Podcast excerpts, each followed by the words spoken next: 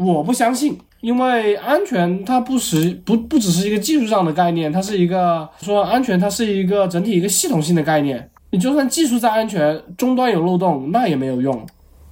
俺のナイフはなたっぷりと毒が塗られた毒の刃だかすっただけでもあの勇気だぜ俺の刃でやけどするな あそれああれ舐めちゃった呃，好像也没有什么了吧，就给家里买了一些东西，给我自己买的这些东西，比如说我现在有呃全套的苹果的 setup，就 MacBook、Mac Mini，然后 Apple Watch、iPad、iPhone，还有 AirPods，对，AirPods Pro，因为我觉得 AirPods 的性价比实在太低了。 哦，你看啊，我是这样算账的，AirPods 就算买拼多多的价格也要八百到九百块钱，而我只要加五百块钱，我就能得到更加或者说好好到无数倍的这个 AirPods Pro，空间音频，还有就是通透模式，就主要就三就三个平时用到的。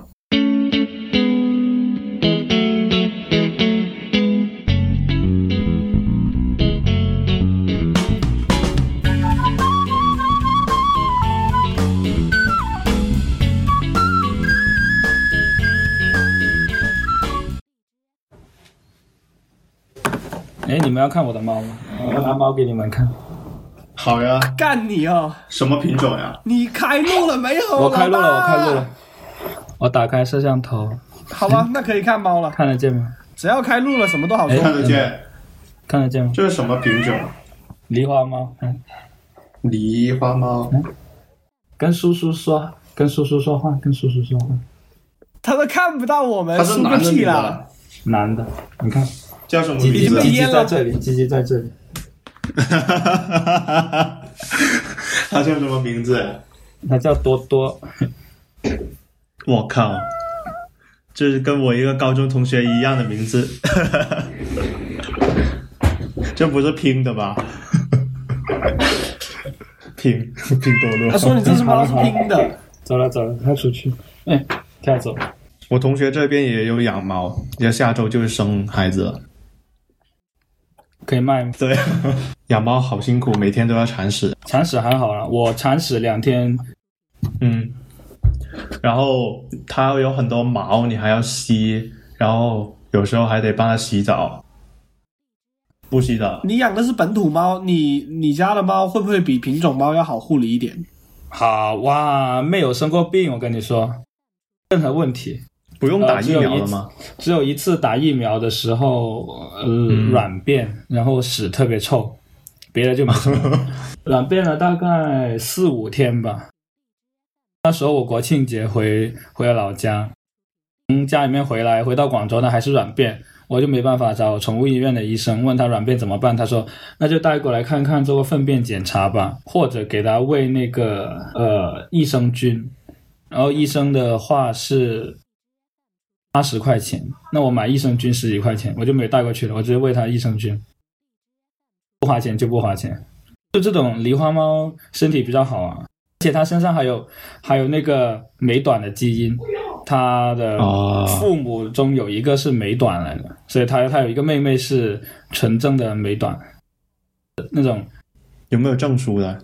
哎，这这哪有什么证书啊？我不知道呀、妈的，那个我同学的猫拿去配种的时候，那个那对方的猫拿了一个证书，有家谱的，就每个每个猫什么品种，他他母亲、他外祖父这些都写上，特别屌。我这个是是我女朋友她姐的朋友的猫生的，就随便生的，然后也没有不用钱就送给我们了。哇，好好呀！要钱那就要，如果如果要我花钱的话，那我就直接买一个品种猫，好看呀，对称。乖吗？乖猫不可能乖吧？啊，我 我我看到很我看到过很过很呆的、很蠢的，那也像那也叫乖。冬天了没有那么活泼，平时的话，比如说我的 MacBook Pro 的充电线是被它咬断的，我的耳机线是被它咬断的，我女朋友的美妆蛋是被它咬烂的，不可能不活泼的。挺好的，性格开朗。觉得猫和猫之间差距好大哦。嗯，啊，对，因为我最近接触了很多猫，我就发现真的有些猫就像是天生很活泼，有些猫天生很呆逼的样子。你公司不是很多猫吗？哎，你怎么知道？你自己发过呀？哦，我那个应该是发 live photo 啊。忘了。我是在推特看到的。哎，对我公司现在有三只猫，然后有一只前天还跑出去，然后被他们逮回来了。然后公司楼下还有一只猫，办公室里然后这四只猫。都很不一样。呃，他们放过来是为了做接下来一个项目，是什么猫猫投食器的评测。啊哦，，投食器就是那种定时呃对喂粮那种嘛。嗯，对对对对对，有一些还带监控功能，有最便宜的一个只要五十块钱，由猫自己来踩，它踩一脚就投一口粮。那还要五十块钱？对呀、在有有在看那个饮水机，就是它会因为猫会比较喜欢活水嘛，所以那个很多猫饮水机就是呃一个喷小马达把水抽出来，然后呃对像个喷泉一样，说小配啊什么的都是一百来块两百多块钱，啊哈，我淘宝最便宜的有三十块钱，小水泵，然后再给你一个亚克力的壳子，垫，然后中间垫两层滤网就可以了，就能用了。是一个小喷泉了，三十块钱就能搞定，那这种你可以 D 自己 DIY 啊。是可以自己 DIY 啊，很难买得到那种刚好合适的亚克力的装水的小盒子嘛，所以人家做好的一套也就二三十块钱。呃，也是啦，对啊，因为其实最贵的是模具，反而不是那个泵。对啊，嗯，我想起我小时候很喜欢很喜欢坐很喜欢那个四驱车，我我买了轮子，哦，买了呃，然后买了马达，但是就他妈没有一个车的壳子，我没有 没有一个可以把这东西装在一起的载的的的车的一我知道个知道，那个叫什么？车架。轴承我有轮子，我有马达，我有电池，组装在一起。有大有小，有长有宽有宽的，好像是。对啊就你买的那些轴承什么不一定适配，你得要买对的。对啊，老二次元。我我也玩过，我们他妈每次贴那个车盖，就上面那个盖的那些贴纸，全他妈都贴错位了，就觉得每一次买的都不值得。现在拼多多上还有这种呃盗版的卖啊，只不过都不是什么奥迪双钻或者田宫了，都是更垃圾的，而且只要十多块钱就包邮。哎，我有个非常非常有趣的问题，就是最近拼多多这这么多丑闻，但你们你们这次说话的时候也提到很多拼多多，看来你们的购物首选也也都是拼多多，但是你不会说有因为这种道德上的考虑考量，所以不去用它吗凯欣，你先答吧，我有另外一个回答。？OK，我没办法，但他给的实在是太多了，他太便宜了。林凯其实是典型的软弱型回答。没错，我作为一个内容创作者，我的试点会更加不一样。是这样子的，我可能买很多拼多多东西，但我一定会给拼多多造成足量的、超量的伤害。哦，比如说，我之前曾经写过一篇，呃，在拼多多上买到假货，然后假一为十，呃，假一赔十的一个维权过程。哦，你写的，对，然后我接下来再做一个视频项目，也是有关于拼多多上面的一些山寨产品的，我相信也能够轻松的在 B 站上得到五十万以上的曝光量、播放量这。是小米五十五寸电视，这是拼多多的五十五寸，怕不是尺寸发错了吧？所以不管我买多少，就是我给拼多多的，永远不如我拿走的多。所以你就衡量这个，呃，怎么说净净厉害？我我没有去衡量，我我会我其实也会让自己尽量在日常生活中摆脱它，不要去使用它。比如说，我实在的卸载了它的 app，我要么就只能用它的 iPad 版非常垃圾的 app，要么就只能用它的非常垃圾的小程序，这两个都是我购物体验上的阻碍。我因为我本人我还没用过拼多多，所以我也不知道长什么样。我是怎么用拼多多的呢？我也忘记了，可能今年反正你们就就就是你们看到它的打折力度比较强，然后又想买它打折的那些东西，最好的选择了，然后就用上了。对，因为呃，它永远能够做到一个非常夸张的一个价格。举例来说，就是我第一次用拼多多，其实原因非常的 ordinary，就是我想买一个能够装茶或者装水的高脚塑料瓶放在家里面。OK，、我看淘宝上的价格基本上都是在啊、主要价位都是在二十块钱往上走。然后这个时候我就想，我要不要试一下拼多多呢？在微信里面搜拼多多，发现它有小程序，就它没有下载这一步，会会让我非常想要进入，就是或者进入非常快捷，没有阻碍。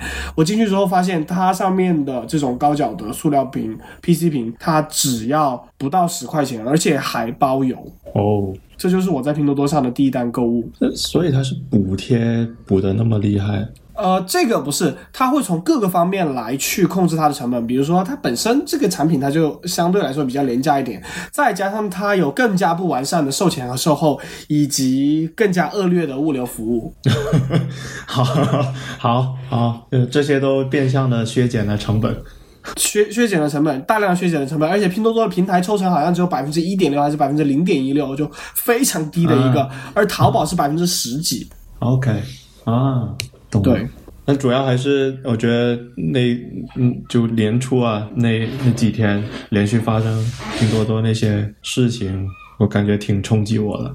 那对谁来说，应该都是一场冲击和灾难吧。尤尤其是可能我们会离事故的主角很近，但因为她啊，九、八年属虎，女生嘛，然后应该大学毕业没多久，然后长得还挺漂亮的，有一个男朋友啊，平时也喜欢唱歌，应该还有很多其他的兴趣爱好，就这么死在了回家的路上，只能说很难不引起共鸣吧。然后拼多多还把这个事情压了好几天，最后是有拼多多的员工在卖卖还是陌陌上面爆料，卖卖，OK，对，陌陌，对对。但我看到很多新闻都是说，他这件事情对拼多多的影响很少，关注点在于这个女生本身。我觉得就感觉舆论给带来的那种人文关怀不够，呃，这是我的一个观察吧。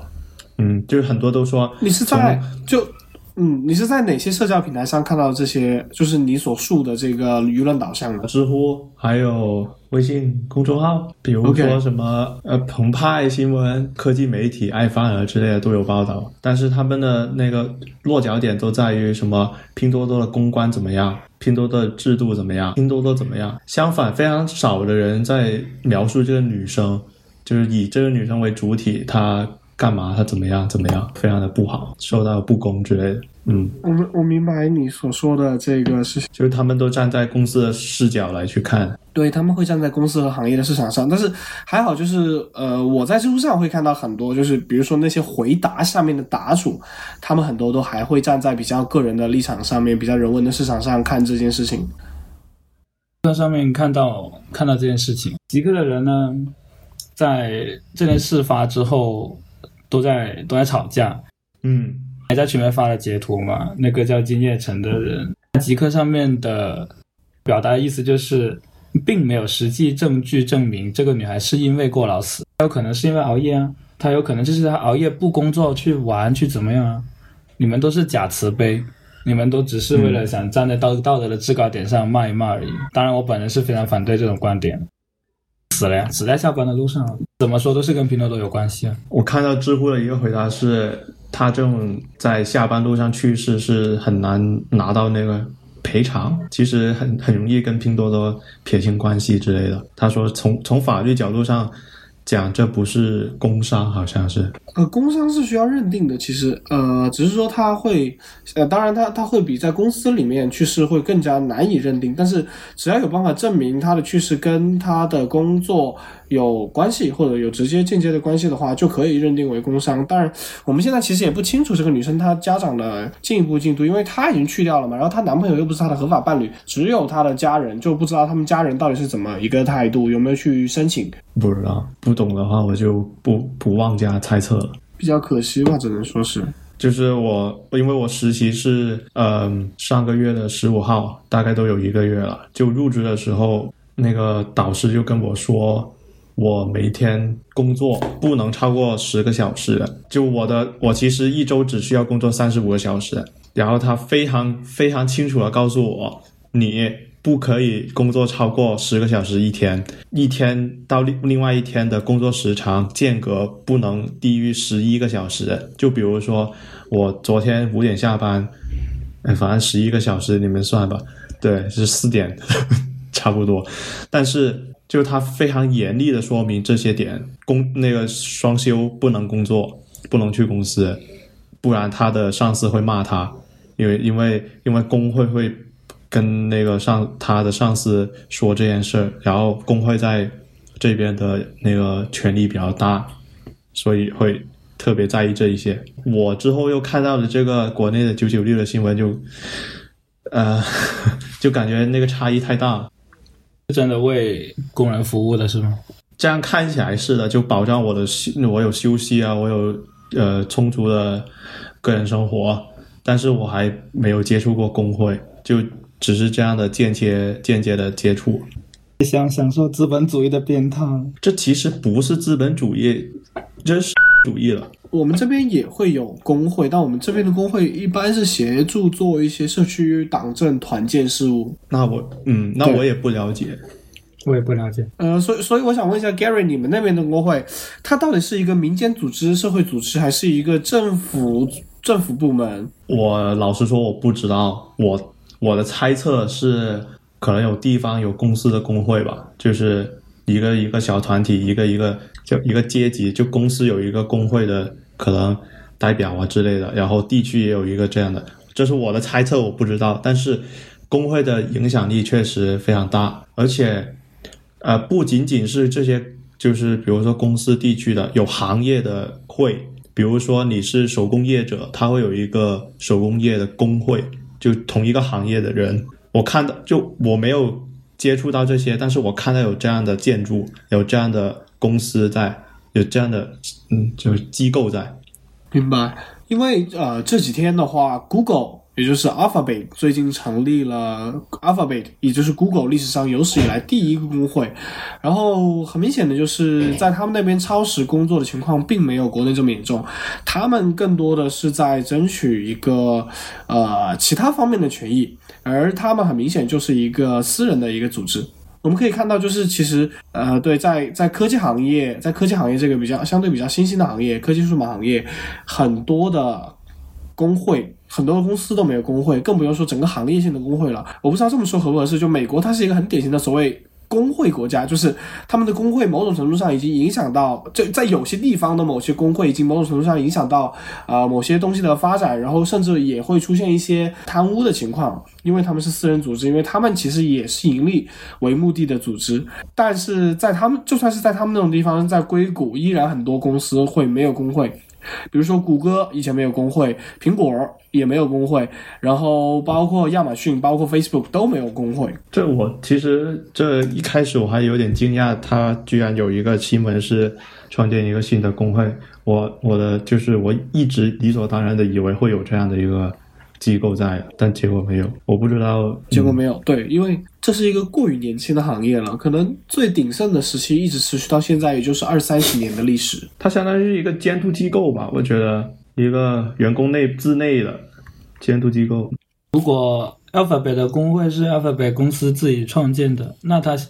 向上服务的话，那就向公司服务啊。Alphabet 的工会不是 Alphabet 创建的，是由员工自发组建的。呃，工会的话，一般情况下，就算是某个公司的工会，绝大多数情况下都是不由某个公司的管理层直接创建。这也很合理。对，不然的话，它就没有任何的那个，呃，存在的意义，或者说它它的象征意义大于实质意义。就像我们很多企事业单位，他们的工会是由直接由党政机关下辖的。我是在陈述一个事实，工会必须掌握在我们的党的领导手上。但你们公司会有吗？你们你们两个的就工作的公司会有吗？这样的？当然不会有，就是私企的话一般都没有。在中国的话，私企一般都没有工会的。哦，我知道大学的时候也只能有一个党的党党党的什么党组织。呃，对，党支部，但是没想党支部超过三个人就可以申请一个党支部。还有就是，哎，接再继续聊刚刚这个话题，就九九六这个话题，他明明是违反那个劳动法的，为什么就就是后来说什么上海的？劳务劳什么什么部门介入之后，还是没有改改正这个违法行为。他明明是违法，就是不不是道德制高点了，就是已经是法律的制高点了。上有标明是九九六吗？没有对吧？嗯，没有。但他实际上是这样。那实际上的话，那就等于是你自愿加班了。你自愿加班不能算吧？就是是这样子的。呃，就是自愿加班也是违法的，就你不具有自愿加班的权利，然后实际的法律它在执行的过程中间一定会被打折扣，所以当有时候我们会设置一个很先进、很美好。啊、非常怎么说，非常激情的一个目标的时候，我们没有意识到我们很难达成它。或所以中国的劳动法其实就是一个在世界范围内都非常先进，然后非常具有前瞻性的一部法律，但是它很难基于现在中国的现状，它很难在实际的那被执行，所以说它有时候反而会激起一些反效果。我们我举另外一个地区为例子，就是台湾地区，台湾地区的大法官在前几年释法说，啊、同性恋婚姻是合法的，但其实这样是对于台湾的整个社会是有害的。就我一个向来支持 LGBTQ 的群体，为什么要这样说呢？因为很简单，就是。呃，它相当于是把整个社会往前强行 push 了一步，我强行推进了一步，反而会激起那些恐同组织的激烈的反抗，就像是呃曾经的那个美国也曾经呃释法过说，就是大法官释法过说，呃美国那个争议是堕胎权的争议，所以当你设置一个非常激进的法律的时候，你很有可能是在剥夺另外一边人的发声权。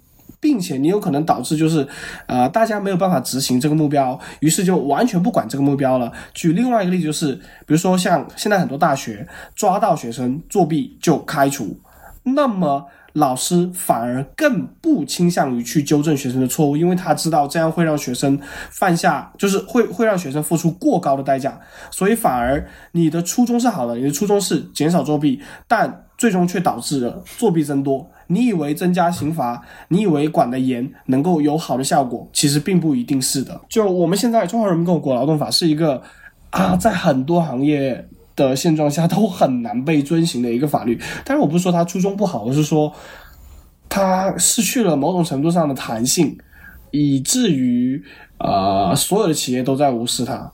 懂了。没有，就是我其实这个道理我也知道，但是只是，哎，怎么说，吐槽一下，这就无奈呗。而且更无奈的是，法官在实际的呃执法的过程中，或者说他在实际的判决的过程中，其实更倾向于企业那一边，或者说更倾向于有一定程度的违反劳动法的行为那一边。因为他也很明白，这是目前呃无可争辩的一个社会事实，就是如果全部行业都都 literally 就是早上九点钟上班，晚上五点钟下班，然后一周只上五天班，工其他时间绝不打扰，那可能很多事情就没法做了。他也很明白这件事情，那你可以想象一下我这里是怎么工作的。所以我就很好奇，呃，比如说 Gary，假如你在德国，你你你我就非要工作，我就要干到晚上十一点钟，你会有什么下场？或者你的上司会有什么下场？啊，你不打卡就行了。呃，不打卡就行了。你第一你不打卡，第二你不去公司随便做，但是你不会你不会被就是就是这不不当工作，所以你没有钱，你没有加班费之类的。我们这里也没有加班费啊。呃，对 对，中国是很少很有吧，但是不是说这种行业里面通用的，因为九九六的话一般都没有加班费吧。但如果在工厂里面打工，就是基本工资加上加班，那那是有加班费的，这是我的理解。就是你你不打卡，你不上班，但是这里很多人会，因为他会有一个年假，就比如说圣诞节之前，他会有一段时间，就是大家都想放假了，就不想工作了。比如说二十一号左右想放假了，他就会把所有的工作集中到之前来去完成。无论以打不打卡的形式之之类的，反正他会积累一定的假期，然后到那几天全部用掉，然后就可以放一个特别长的假，在家里待着，去旅行，非常就有点弹性吧。嗯，我也想被北欧的铁骑们蹂躏一下啊，这不是北欧，就啊！我也想被欧洲的铁骑们蹂躏一下，被十字军们征服一下。这其实还中国以后也会这样的，但是要需要时间。难就是我觉得会有生之年难。不不要说有生之年，那个有生之年应该是可以的。那谁知道我能不能活，对吧？能不能自然死亡呢？希望吧，希望大家都可以自然死死亡。这是我听过这是不是最美好的祝福？祝福这是不是最美好的祝福？OK OK OK，那我们这个话题就是打住了。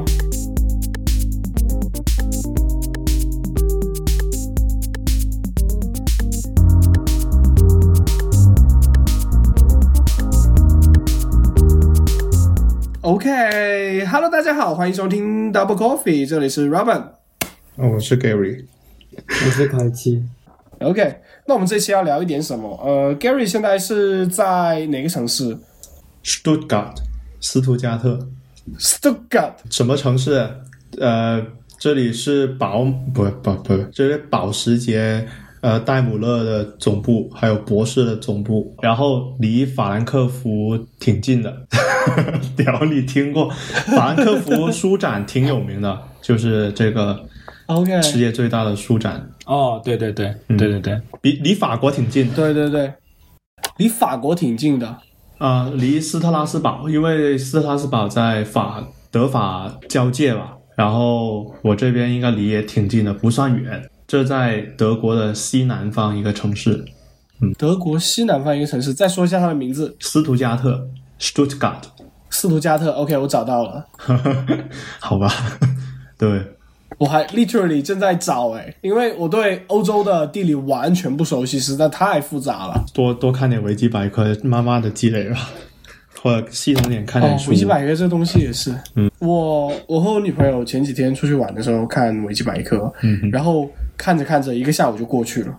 OK，然后现在的话，凯奇是在广州，然后我是在深圳，我们三个是完全在远程录音，对不对？我们本期有没有特别想聊的东西？你们有什么想聊的呀？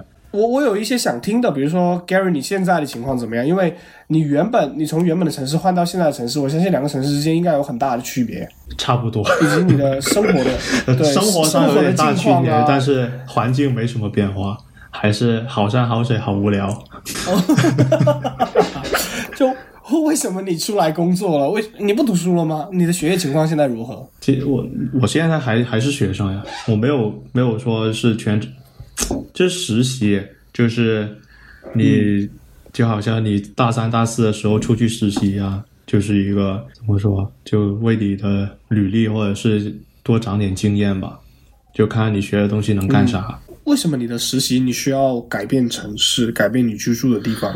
你不改变城市，你找不到呀，这是非常简单的。就哦比如说你要找工作，嗯，比如说你在，嗯，我举个什么城市呢？比如说你在乌鲁木齐，但如果你要找互联网工作，你去深圳、北京、上海之类的，广州或者啊，其实去喀什就可以了。嗯，对喀什，好好，对，就差不多这个样子。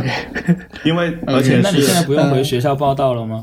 不需要的，因为大家都是远程学习，这一年可以说是一年。嗯有道理。都在远程学习，然后上课都是用 Zoom，我提到过。然后考试，考试我只考过一次，而且是在疫情的刚好没那么严重的时候，是去学校考试。但是最近应该一般都变成、呃，就是网上的，因为最近的疫情比较比较严重。我去考试的时候，就是是一个教室，一个就坐五几十二三十个人的教室，只有两个三个人，一个监考，一个考官，一个我，然后每个人隔了最起码两到三米，然后中间还隔了一个塑料薄膜，透明的那种，可以听到声音，可以看到对方，戴着口罩。一个教室就三个人，对，这是考试，这是考试，而且我我是口试，所以就没那么多人。但我不知道，哦可以理所以解，也可以理解。我不知道笔试那那那你们学校，嗯、那你们学校很多教室吧？这个就是他的考试不是一天来全部考完所有学生，他是学生预预约一个 appointment，然后去考试，所以他不需要特别多教室，教室也不算特别多。就是我们在国内实习，我相信 Gary 当时也应该实习过吧，可能就一般都是会选择同城市，因为你要去其他城市，如果没有亲戚朋友在那边的话，你过去实习的成本是会非常高的，因为实习给的工资一般很低吧。我当时实习给的工资是基础工资两千，当然之后还有各种钱了。呃，凯奇那边是怎样的？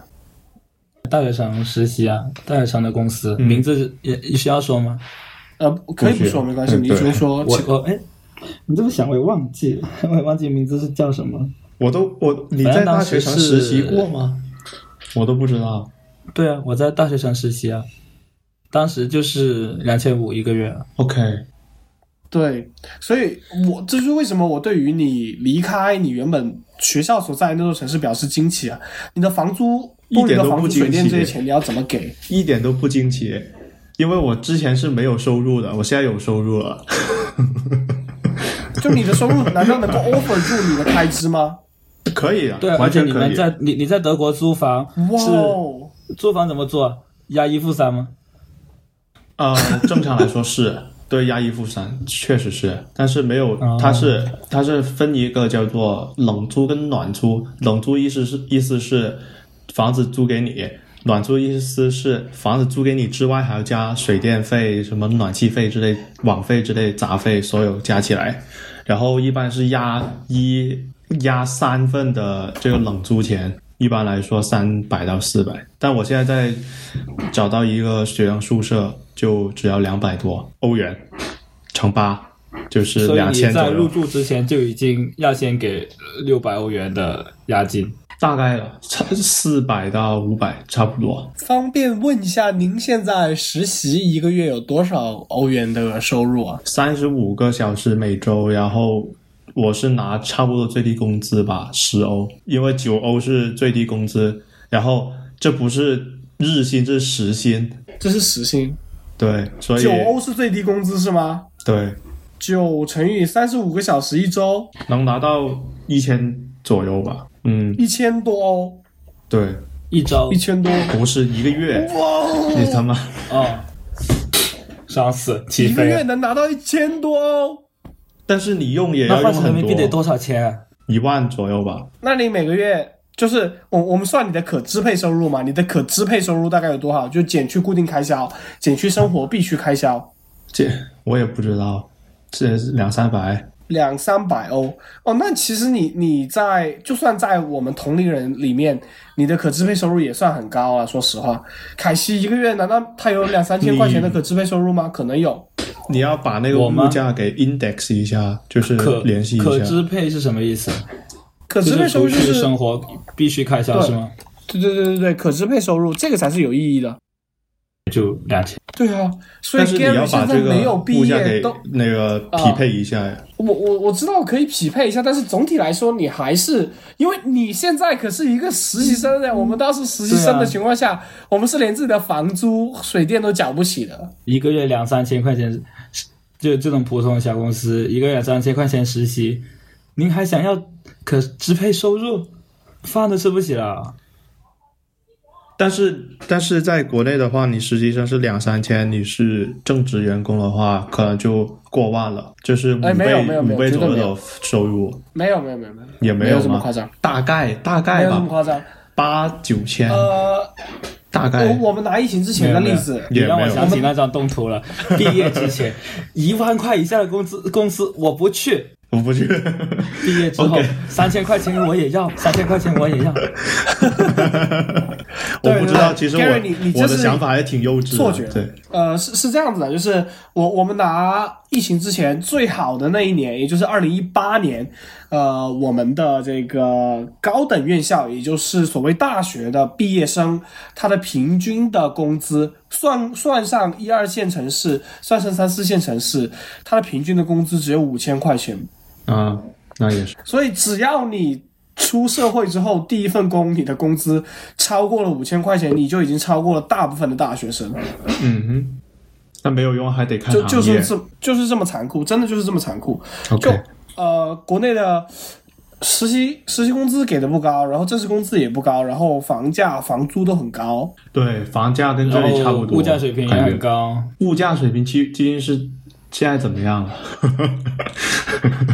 有没有什么日新月异的感觉？反正，嗯，我这边的话，晚晚餐点一份外卖，两个人是三十多吧。嗯，三十多还好啦，但是你、你你在国内点一份外那不是用了卖，红包吗？两个人吃三十，我这里点一个外卖，两个人吃也是三十，但是是八倍的，因为是三十欧元。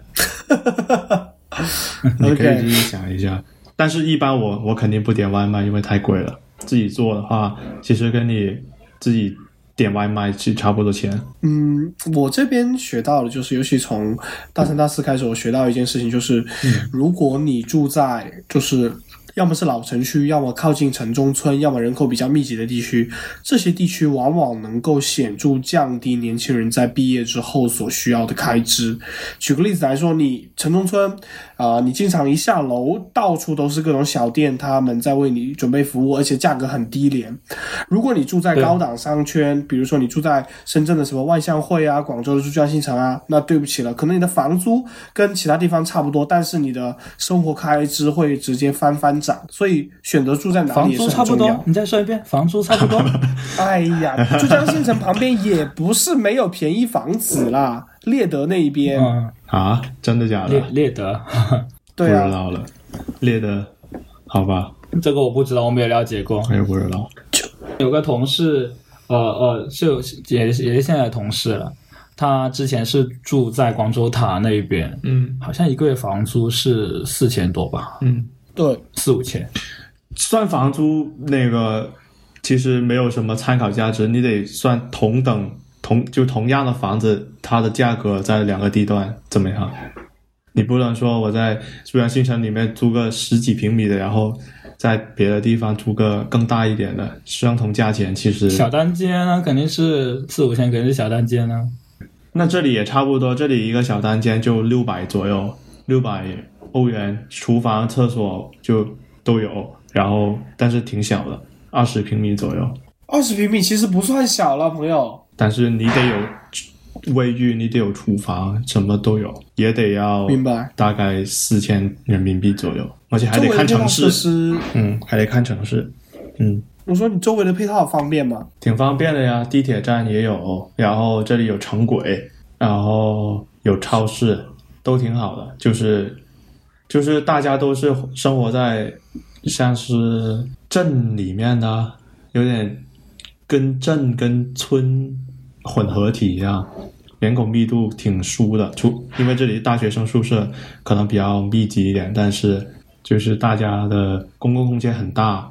比如说，我给你拍照有树林呀，有湖呀，然后高楼大厦比较、特别特别少，而且这里是因为是大学，然后它的校区会选的比较偏远，相对偏远，但是有很好的交通连接，就像广州的大学城一样，就一个小岛上面，但是有很好的地铁、交公交之类的生活设施还挺。我可以上班是坐公共交通了。对，可以坐公共交通，也有公司的班车，但是现在一般都是 home office。OK，你现在只是在家上班对吧？你连出行费用都省了。呃，一般是，一般是，哎，这里的出行费用是非常贵的，就是如果你不是学生，你正常出行，你一次单程票折折算人民币要二十块，单程什么什么的单程票？单程成人，你是你是成人，你要单程去一个地方，啊这个单程去一个地方，比如说你是在广州，你是在广州市中心要二十人民币，你去广州市中心以外再一层，就是有一个区域要可能 double 之类的，就就是不管是它会分地铁还是公交，对对，不就是它的公共交通的那个票是通用的，但是钱是分区的。哦就是你去越远的地方，你概念。是越贵，但是会有一个同心圆一样的东西划分。你在这个区域里面通行二十人民币，可以走一个单程，资本主义的毒打了。走一个单程，也不是资本主义吧，但是它是，就是它这个公共交通可能更多的是由，嗯、这种车票来去承受的，而且这里物价也挺贵的。所以，然后如果你是学生，你可以买一个叫学期票的东西，就是你可以在某个大的区域里面，呃，七十二小时乘以呃不，二十四小时乘以七，对，可以通行，七十二小时，不是紧急避孕，但是呢，它也挺贵的，我这里买了要四百欧，要三千二人民币，OK，满六个月，半年。你你想一下，你在年，对哦你在广州哦或者是深圳通行半年，你要用这么多钱吗？好像也差不多哎。三千多，不至于吧？半年可是，你算一下你通年。勤费用，我每天通勤费用都要二三十块钱。行费用吗？对啊，只只计算上班时间吗？就是工作日吗？对就就你算一下吧，我每天就起码三十二二十二十五，这么算吧，哎，这么算吧，那个你我我每天是地铁是嗯是三块钱，一天六块钱。嗯哼，那那其实一个月的话，一个月的话就一百二、一百三左右啊。而且我现在下班已经不坐地铁了，我骑单车。这样的话，我买的月卡，那我忘记是反正是十几块钱一个月，呃一个月的出行费用也就八十吧，最少八十块。哇哦，那你是比较低的。我的话一天二十，然后二十乘以二十二就要哇哦，四百四。块钱，对啊你，打飞机啊？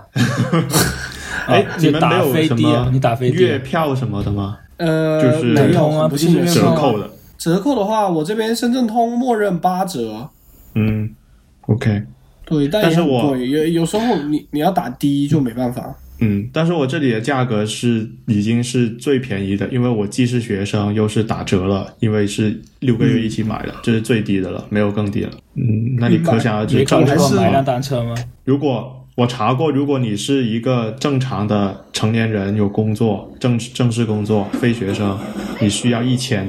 OK，也就是一万块钱。一个月？那为什么不买一辆车呢？好像是一个月，我忘了。买单车，我他妈我坐公我坐公共交通去公司要四十分钟，那我我骑自行车要多久？三个小时？你可以成为标速宅男的。自行车啊，没有办法，因为它确实是非常的远。我现在工作的地方你买捷安特自行车，你把自己锻炼成自行车选手，你旁边不是有环法吗？环法没没没有考虑过给自行车加个电机吗？有这种哦？有这种哦，有这种哦。对啊但是电动车不大不大可行，因为第一这里下雪了，你要防滑、老、防对对冷，嗯，然后你们那边也偷电瓶啊？不偷电瓶，但是呢，而而且你你你在上班的时候，如果你非要去公司这里的话，你必须要摸黑，因为你是冬天，嗯，那夏天另说。哦，明白了，明白了。确实，很多人骑自行车，这里如果你你家公司离得很近，或者你的大学跟你家离得很近，特别多人骑自行车。也是一种特别好的选择。但是如果你公司真的太远了，比如说我公司就是一个他妈的呃这个什么山卡拉的地方，也不能算山卡拉吧，就就是跟我住的地方其实差不多，所以它才会有班车啊。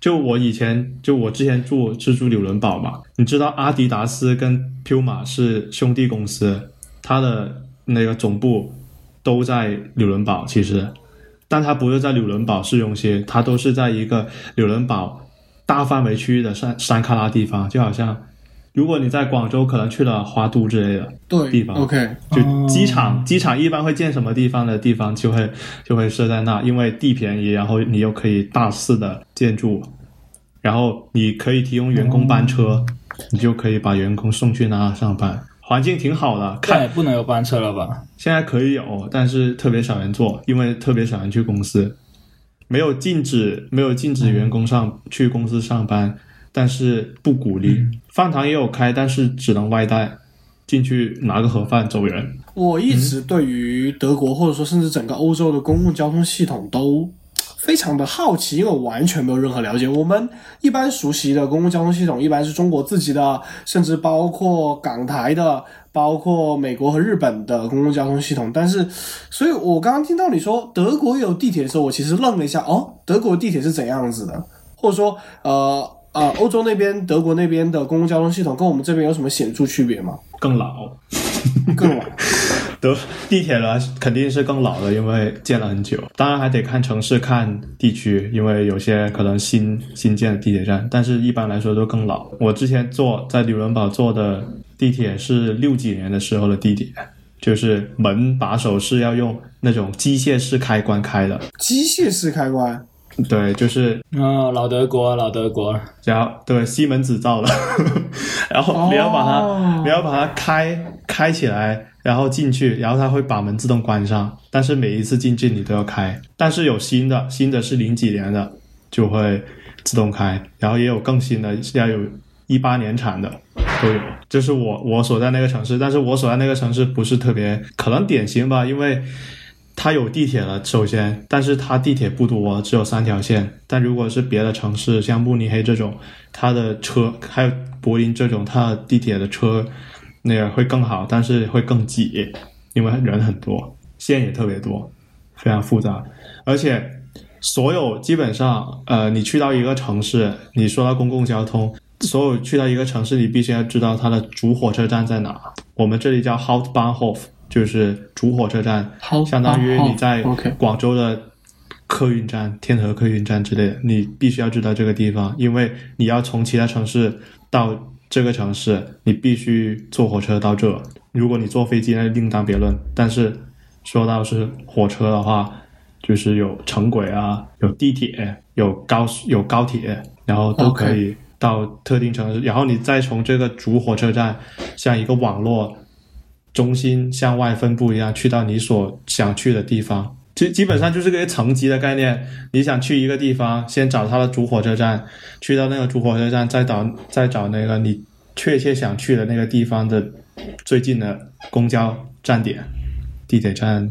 所以，我刚刚听你说这么多，我我作为一个国内人，我会觉得啊，好像公共交通有一点点不方便呢。那请问一下，就是自己的，比如说驾车，呃，体验怎么样？或者说拥有车的成本高不高？不高，我很多朋友都有车，就只有我没有，因为没钱。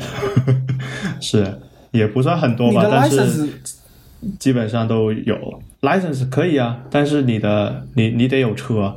你可以，你可以去租也没关系，但我也找不到什么叫 license 可以，就是国内 license 可以继续过去用吗？可以，但是你要你要做一件叫公证的东西，就是证明你这个车牌是真的，这个驾照是真的，然后只能用半年，然后你就必须，如果你想就继续开车的话，你必须要在这里考一个，或者你持有国际驾照之类的。嗯，就是我我听说欧美国家他们的 license 都特别松的。我听同学说，你去韩国有包有那个旅行团专门给你考驾照的，就好像一两天的事。可是你都都你都到德国了，不开不开车说不过去吧？对呀，你都在我试图加测，我查了一下，这里有保时捷，也有奔驰。啊，你们对啊，没钱呀，买不起。但是我可以坐别人的车呀，这是开辆宝马也行啊。我同我同学都开宝马。我我我很好奇，你们那里用车成本是多高？他他们都一般学生来说都是买二手车，然后二手车价格四千欧元左右，几万块人民币。四千欧元，我的妈呀！是吗？四千欧元能买到什么车？哎，我想想，是四千吗？好像没有那么便宜，我都忘了，应该是得得几千上万欧，但是一般没有没有买上万欧的吧？反正是几万。反正是几万到十几万之间，看你要什么车，但大概几万到十几万那就很贵了。也没有说，主要是看几万能买到什么车啊？宝马，如果几万块能买到一辆宝马的话啊，宝马一系，我想享受资本主义的鞭打。没有，就是我觉得这边我不知道，但是我之前在巴伐利亚的时候，因为宝马是拜巴伐利亚的。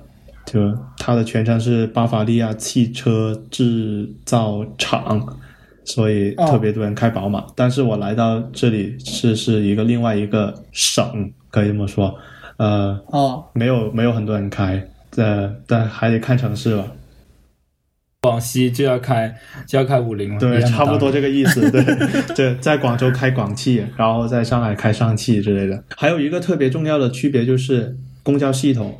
它上车不检票，基本上，除了你上公交车，你要你要把票出示给司机看，但是他一般不会查，他就看一眼，你刚跟他说一下就行了。呃，坐地铁、坐火车都不用在上车之前检票，就没有那些什么查身份证，不用人脸识别，要要人脸识别，但是是真人人脸识别，就是他会有一个乘务员，就把扫一个全部车车厢。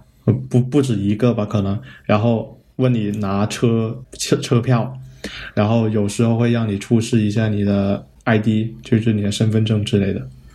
有时候但不是绝对的。但这也是人脸识别，但是人肉的。OK，OK，所以我们公共交通系统部分了解完了。呃，我刚刚看了一下，我我我还以为这一个就是这个不怎么出名的城市斯图加特是一个啊没有什么东西的城市，但是我看了一下 Google 上面关于这个地方的介绍以及很多相关图片，我突然意识到这个城市不管是在现在还是在古代，都是一个相当重要的城市，有很多很多的。呃，所谓的景点也好，然后所谓的重要地点也好，然后我这还蛮让我惊讶的，就这意味着这个城市它是有丰富文化底蕴的，而且不不不只是古代那种文化，也有现代的知识技术。因为它是这个这个省的省会，哦，OK，所以它是一个地区的省会。有丰富的文化底蕴呢。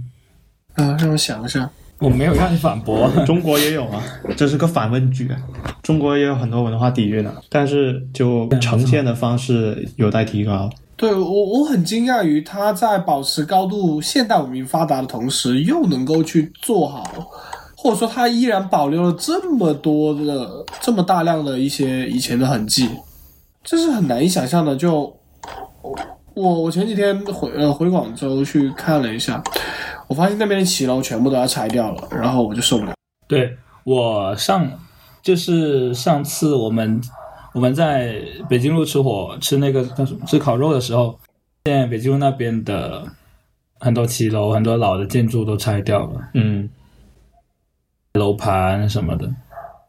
我不知道呀，但是感觉这边的是，我觉得它文化进程是比较循序渐进的，就不是文经济进程吧，就是循序渐进一点。德国也有很多东西被毁了呀，但是他们都会重建起来，因为他在二战里面受到很大的轰轰炸，然后但大部分都会就他们所珍视的一些宫殿呀，或者是雕塑都会重建，古城也会重建。但中国可能可能也会，但是不多，这种势力不多。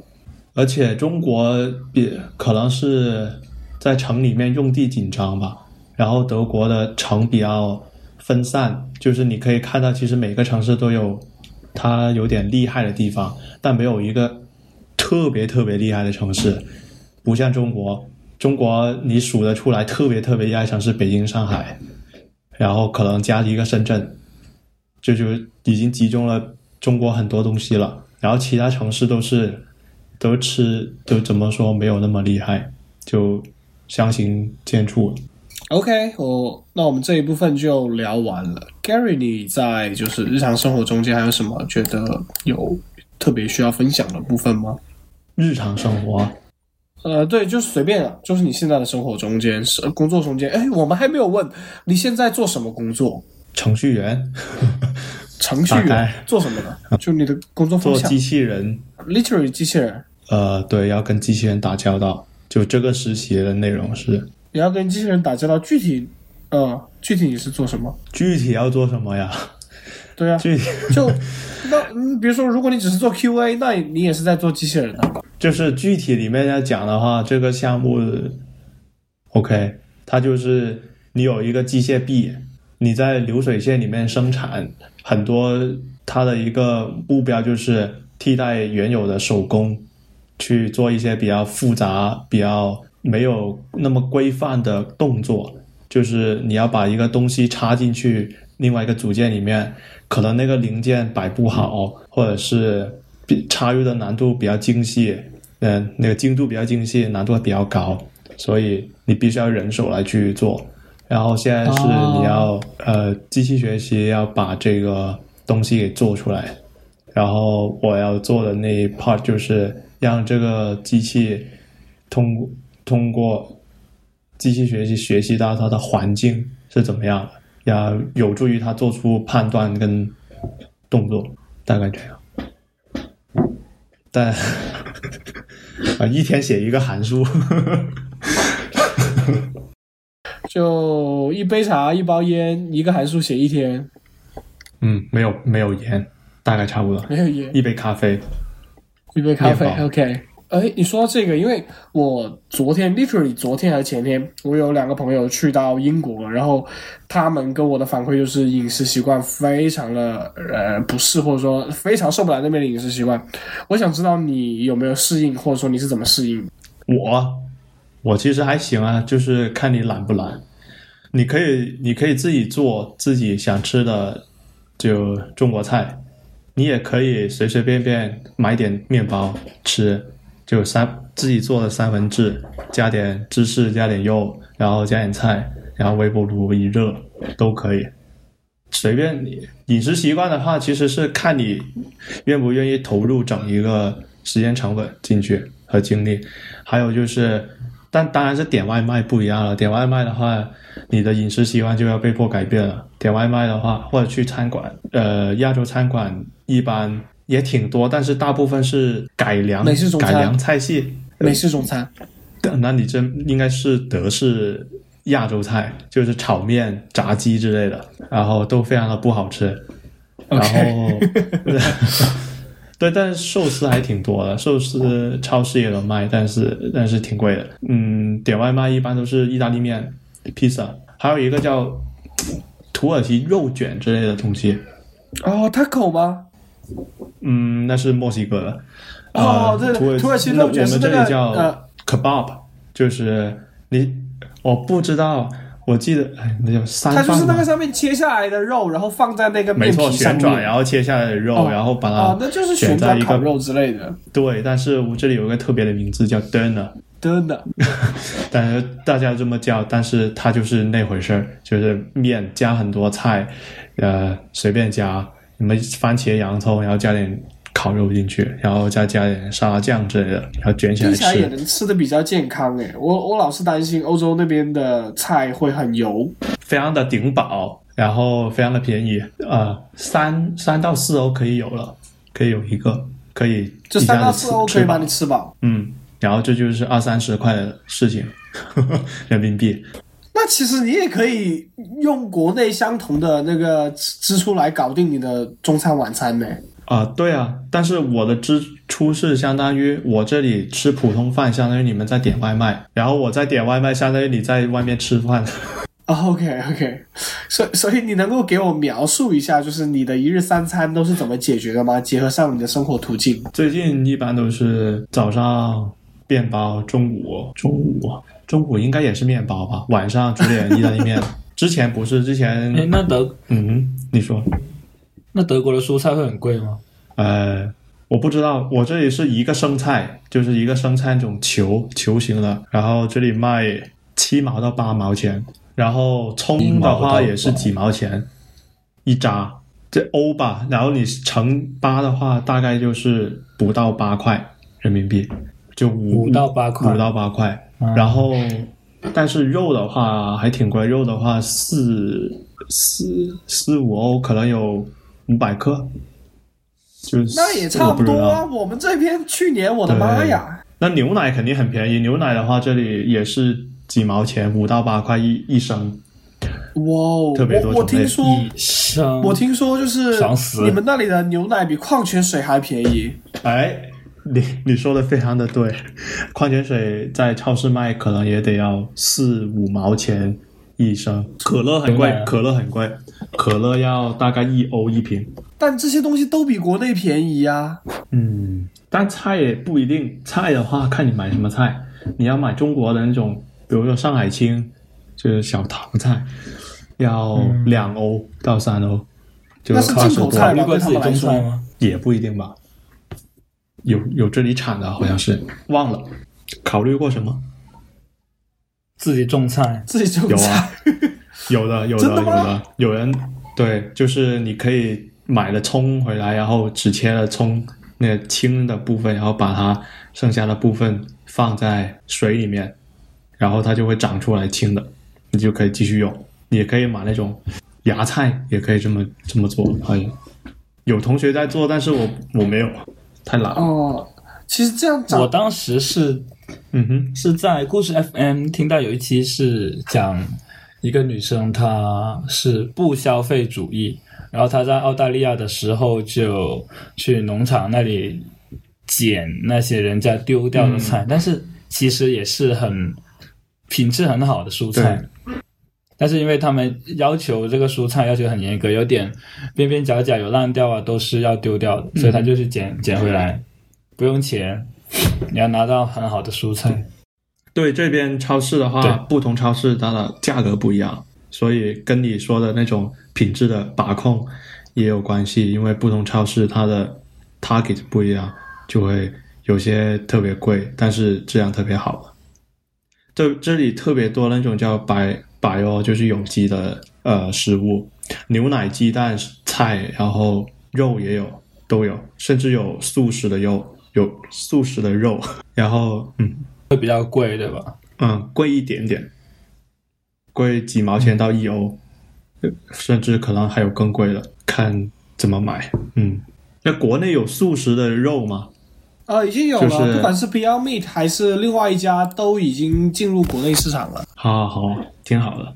呃，现在就他们两家嘛，一家一个是超越肉类，另一个还是比真正的肉贵吧？我觉得会，嗯目前的情况来说的话还好。嗯嗯。其实我我挺喜欢这个 idea 的，我也我也经常买这些替代肉，但是我觉得我就是我还没我还没验证过跟查询过，就是它的碳排放相对于那个正常的肉来说是不是真的低，还是说它就是出于道德就不吃肉来伤害动物，呃去做的这种替代产品？呃，就目前的素食肉其实是比不上肉的营养含量，对吧？哦，我不是说营养含量，就 就是碳排放，就是它环保方面，营养含量我也不知道，因为它可能所含的营养不一样。就我了，我我目我目前了解到的情况就是，呃，人造肉可能在这个呃口味上已经非常接近了，不管是嗅味啊、嗅觉还是味道，还是视觉上啊都已经非常接近了。然后它的成本来说的话，已经跟真实的肉类差不多了。就国内正好麦当劳就在这几天，啊、不是麦当劳，是汉堡王就在这几天推出了、呃超越肉类的黄堡，然后啊让很多人去盲吃。其实如果你真的不是 fans 的话，你是吃不出来有什么区别的。这个这个在一年前之前就有了，这里但难点在于你要把它跟，比如说像跟汉堡王这种嗯全球连锁的这种大型的啊、这种食品的呃销售者，然后要让他想办法压低价格、增加成本，然后提升规模。啊，对，这个是很困难的一件事情。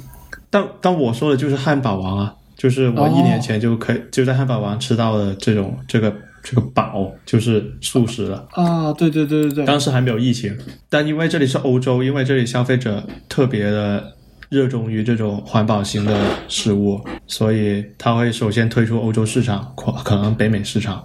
中国人在这方面没有那么敏感。可以这么说。所以汉堡王的那个呃 Beyond Meat 和 Impossible Food 的那个人造肉的价格并没有提升多少。我觉得是吧？看不出就特别，呃，怎么说，影响消费决策的差距。啊，我我其实是挺想试一下的，但很可惜，因为呃，我们众所周知，就是很多人只要稍微呃了解过一些关于温室效应的事情，就知道啊、牛放的屁居然是主要的温室气体，因为牛它摄入大量的植物，而能消化的只有百分之二，其他的部分都要被它排出来，所以这这其实是一种莫大的浪费。而如果直接用那个啊、大豆蛋白，不管是我们之前说的那种素食肉，就是啊、说好听点就是说难听点就是卫龙辣条，还是现在的这种人造肉，就是用一样的，也是用大豆纤维来模拟这个大豆大豆蛋白来模拟肉的口感和风味，都会我觉得会远远超过，就是会远远超过牛或者羊或或者猪对于这种植物的利用，嗯哼所以我我是比较相信这个的，。记得初中的时候，这么一说，我你说吧，你说吧。那这这么一想，我我觉得自己是一个 很保守的人。OK，我我我没有我没有说呃素食的肉不好的意思哈，嗯，但是你想想牛呃叫什么？牛黄喉、毛肚，切成一片一片的牛肉，放到锅里面打火锅，底是牛骨牛腩煲的汤，嗯，香不香？你想想，那个味道已经在你的嘴边，在你的鼻子，已经能想象到那个味道了。对对，就是嗯对中国人来说，肯定有这种食物的习惯的话，肯定是不可替代的。暂时可能，但是西方的话，他没有吃这种东西，所以他非常容易替代掉。但主要是还是消费者决策没有强迫，我觉得是很自由的。就事实上是这样。也确实是不可替代的。嗯，呃，就算在中国，就算是在中国，就算这头牛它在中国产，它被中国人吃，大部分情况下它的下水都是不会被吃到的，它都下水都是会被丢掉的，哦。就这么简单。，OK，哦，对，可能作为广东人不能理解。不不是是这样的，你平时你想一下，你不可能每天都吃下水，但你每天都要吃肉，下水也是肉，嗯，对对。也行吧。对，下水也是肉？所以你平时会都会吃的是正常的肉，比如说牛，你吃牛腩。你你所说的这些牛肚，当然大家都很爱吃，我也很爱吃。问题是，我们其实很少吃它们，不是每个人但都是香肠里面呢，我不知道呀，我我以为就是有很多就是混合的肉啊之类的会混进香肠里面之类的，我猜。对，但是广州牛杂店，广州牛杂店的确生意很好、啊，对对对，而且很贵啊，嗯，呃，混合肉只有在广东才会这样混。合肉一般混的是坏的，就是比较质量比较糟糕的纯肉，而不是下水。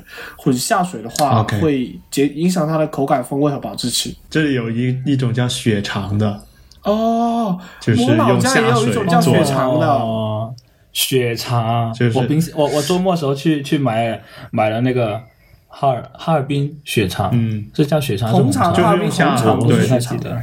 OK，哦，红肠，但是我这对对，就是这种应该是用下水做的，这叫下货还是叫下水啊？我不知道，反正就是就就是内脏用这些内脏，对，嗯嗯嗯嗯，哦，嗯我操，那不很好吃？你试试啊，你喜欢吃你可以试想想象，试一下已，经已经能想象到那个味道了哇！呃，我我想说一下，就是中国这边其实有很多地方做血肠啊，不光刚刚凯奇讲的北方或者极北方，呃，包括在中部，在比如说湘西，他们就有血鸭血肠，就是用呃鸭子自己的血，然后炖鸭子吃，炒鸭子吃，特别好吃，然后再加上、好像是要经过一定处理的鸭血。再放进去，这样的话里面就会有一种很特殊的香味。有些人家甚至能做出玫瑰香来。哇，好，嗯，对，OK，玫瑰香。你继续。哦，没有，我我刚想起一道东德名菜，就是我去东德的，这也不要前东德地区，叫萨克森的那些地方吃的，呃，就叫呃，它的名字叫托特欧玛，直译过来就是死奶奶，对，就死奶奶，你的奶奶死掉了，然后他的他的他的他这道菜就是血肠，然后把它切开，然后把它好像是水煮之类的吧，然后它就是所有的内脏都是碎的，然后就铺在、铺在碟上面，然后加一点土豆土豆泥，然后这是一道东德名菜。哇，哦，然后就是东德人民的生活也太惨了吧？对，就是我跟我的就是跑也不是就问过德国人，他们说为为什么会有这样一道菜？他们说可能东德以前比较穷，大家什么都用来吃，所以要要用血肠这种东西，把内脏也吃了，就是。但现在一肯定也不会这样，但是是一道历史遗留的名菜了。所以幸好你们那里还有吃下水的这个习惯。我们我觉得作为中国人来说，应该挺高兴的。对，但是一般不会卖，哦有卖的，但是特别少。就比如说你的骨头，你骨头肯定买不了，哦，有超市？会卖，这普通超市不会卖，骨头没有没有卖的。啊，然后为什么？牛肚这种东西也没有卖，因为他们就没有吃这种东西的习惯，可能说太可惜，没看到可惜了。太可惜了。他们他们在饮食方面的那个科技树还落后我们很多年，真的吗？你是真的会觉得他们很落后吗？在他这方面，他们都还没开发出来吃牛肚这个技能。对对对他，们都在吃些什么啊？嗯，我们的决策重心都放在饮食方面了。嗯，所以 Gary，他们真的吃的很贫乏，对吗？作为一个外国人来说是的，但作为一个德国人来说不，就是德国人对他们的面包特别自豪，对他们的香肠还有各种猪肘子特别自豪，然后土豆之类的，就就是好像你是一个外国人，然后吃米啊，好像每种米都不一样。然后你是一个中国人，然后你可能知道什么米比较好一点，然后之类的，就会吃出区别。我觉得这是习惯问题，就行外人看行内人就看不懂。好的，那说完了德国丰富的饮食文化，Gary 最近还有什么想跟我们分享的吗？哎，你现在是怎么跟啊、呃女朋友 keep in touch 的？视频啊，然后我我这周还得回去，对，就隔三差五回去一趟。你们现在租的那个房子还在租吗？就相当于现在租这两其实也个房子了是，呃，其实也差不多，没什么。你的学业要结束了就吗？学业，他学业要结束，我学业还得等半年，大概半年吧。他结束，他是跟你同同，他不是跟你同级吗？嗯，但是我实习了，我现在开始实习，我就不能，而且其实是因为这个疫疫情的问题，导致我延迟了我的进展吧。本来我也可以大概已经毕业了，但是反正就是当时疫情一爆发，就试也没得考了，也不知道怎么考，然后就算了吧，在家里玩游戏，OK，然后玩了《荒野大镖客》没了。明白了。所以，呃，你们之后有什么打算吗？或者说他和你之后有什么打算吗？我其实我我的打算，我我打算也是倾向于留在欧洲，但是我想读博。你想读博？然后他的话也，对他的话也是留在欧洲吧，先找找工作试试。我发现读博呃读博也是个找工作。我发现欧洲人或者去欧洲的人，很多人会把欧洲当做一个整体来考量。诶，是因为国家之间流通实在太容易了吗？就是你，嗯他有一种签证叫申根签，他拿的也是叫呃叫 EU 呃 Resident Permit，就是你有这一个的话，你可以在欧洲其他国家、欧盟其他国家不欧洲，欧盟其他国家工作、生活之类的都可以。明白了。也要考虑回东亚，但到时候再说吧，反正时间还早，还还还不算晚。嗯，我没想到你居然还考虑读博，诶，真的是读博可以涨工资呀。读博可以涨工资。你应该是真的还挺喜欢你现在做的事情。啊，没有，只是感觉有点啥都学不会。你要再看一下，再读读透一点。如果你这都不叫读透的话，那我和凯奇真的是，没有，但是其实他学的东西是不一样的，啊就是你你在大学里面学的东西可能是比较偏向学术一点的，但是你在公司里面学的都是另外一个东西，那叫那叫实际的工程应用了。那哦你们学的，我们两个学的其实不一样的东西，但同样付出了同样的时间，其实都是都在学。都是完全不一样的呀。对，但是地位是同等的，我觉得没有说你在哦，你读了个博士就比在工作了十年之后的工程师更有更厉更屌更厉害，我觉得都差不多。所以 Gary，你之后是想往研究所的方向去转吗？哦，太早说了，我不知道。你不知道，你你的研究生都读完了，你还不知道？正常的事情吗？是啊，你大学毕业，你你你那个大四，你知道你那个明不？你大三，你知道你大四要干嘛吗？我要要做什么吗？很多人都知道了吧？就是当然，我觉得大部分人当然是不知道自己以后能做什么。就是计划赶不上变化，我觉得有个大概的方向就行了，不用特别特别明确。到到时候就是继续探探索呗。像我这样，我之前都不是做机器人的，然后找了个实习，突然给我有一个机会做机器人，然后我就你完全你完全猜不到，因为当时投简历都是瞎投的。对啊，人家愿意要你，就有真是很有做奇妙哎。有做语言的，然后有做电力的，有做机器人的，有做图像处理的，都有。然后你去每一个都不是你学的，基本上。那你们呢？都都都都讲我了，你们，我我比较好奇，凯奇现在是主要干嘛的？现在，嗯，我现在在维护公司的嗯叫什么平台啊？呃，我们是做那个，我用简单语言，就是做嗯，前端跟原生的一个平台，我们服务那些前端的开发者，然后可以用用 JS 来调用我们原生的方法，大概就是这样。然后我们封装一些组件给前端来用，比如说相机啊、录音啊这些基础的功能，啊，大概是这样。我觉得就是我现在读的，相当于是有点偏研究方向，你的是非常的软件工程方向，所以其实虽然大家都可以广义上称为程序员，但是其实大家的领域非常的不一样。就好像我刚才说了，你说的那些东西，我都是似懂非懂，然后而且工作流程也很不一样。哦，一样的，因为整个整个部门只有我一个做 iOS 的，那 等于我我我跟做研究没有什么不一样。OK，那也是，但我 但我们对你差不多。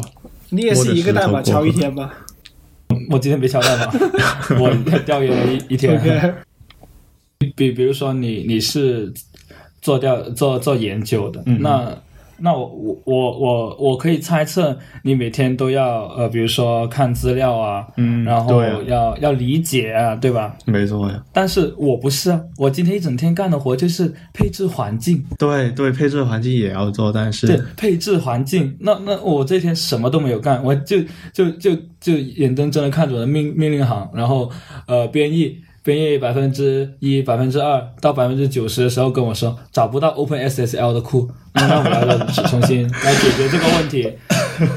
OK，Google Stack Overflow，然后然后那个命令行，然后又又又去 Google，又去 Stack Overflow，没错没错，这这倒是非常的像的，这倒是非常的像的，都是看文每档每，天都在解决一些本不应该发生的问题。那代码上的问题能有多少呢？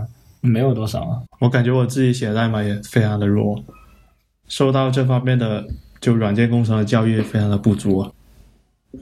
完全忘记 C 语言怎么写啊！我的天，我的，但是你 iOS 开发不是用 Objective C 吗？一开始，当然是 Objective C 啊，但但是 Objective C 就你你看到是你你写的是 Objective C 嘛，但实际上 Objective C 是封装 C 和 C 加加的嘛，就意味着 C、C 加加跟 OC 都是可以混编的，甚至你加上 Swift 也是可以混编的。OK OK，你再加上一个 Swift UI 的库，嗯他们都是可以完全一起混编的。哦，所以，所所以，呃，你在网上找到一些 C 的 library 是可以直接拉到呃、iOS 的项目里面来来运行。就我能理解你是学会了怎么用这些 wrapper，就是封装，但是你忘了 wrapper 里面是啥。对，所以，所以现现在工作要用到的一些开源的库就是 C 的，所以我要重新嗯哼，重新把我的 C, C Primer Plus 拿回来继续看。哦，酷。